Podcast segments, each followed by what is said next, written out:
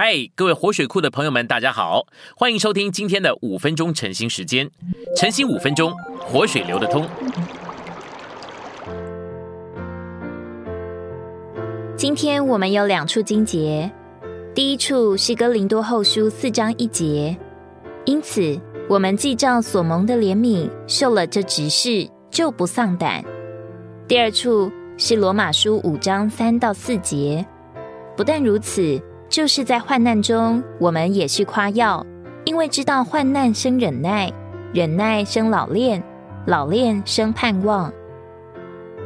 信息选读：执事出自启示，加上苦难。人若没有启示，就没有什么可供应的。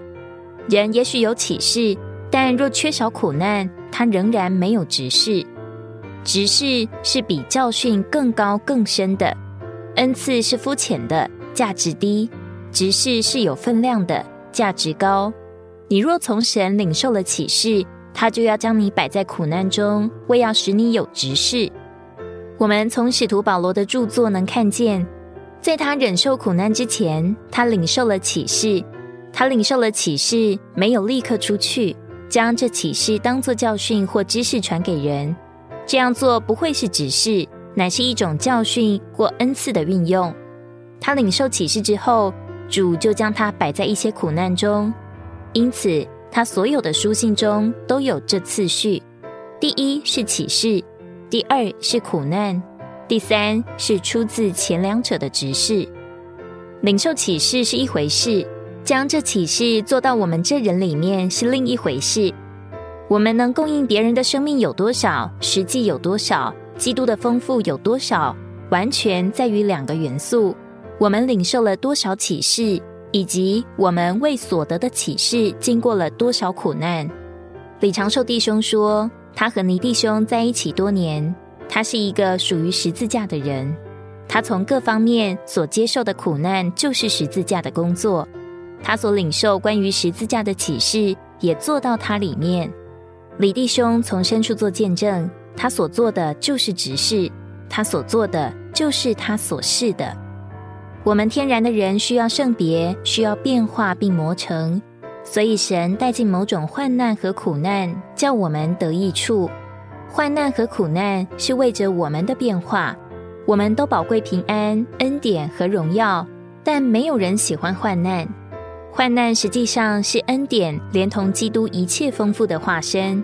我们若说我们宝贵恩典，却不宝贵患难，这就好像说我们爱神却不爱耶稣。然而拒绝耶稣就是拒绝神，同样拒绝患难就是拒绝恩典。神成为肉体就是他恩典的眷灵。我们若爱他的眷灵，就必须爱他的成为肉体。恩典与患难是一样的，患难是眷灵我们之恩典的化身。虽然我们爱神的恩典，但我们也必须亲吻患难，就是恩典的化身，恩典甜美的眷灵。患难的经历产生忍耐，这里的忍耐意思是坚忍，坚忍是耐心加上受苦的产物。我们没有人生来就有忍耐，忍耐是借着忍受患难所产生的。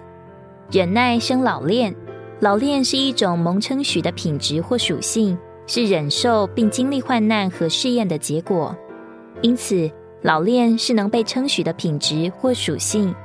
有时候年轻弟兄很难得着别人的称许，他们需要忍耐，这忍耐产生容易被人称许的品质。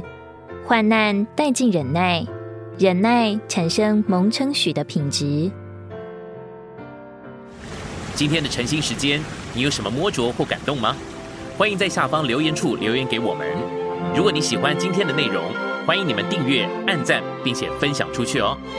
天天取用活水库让你生活不虚度。我们下次再见。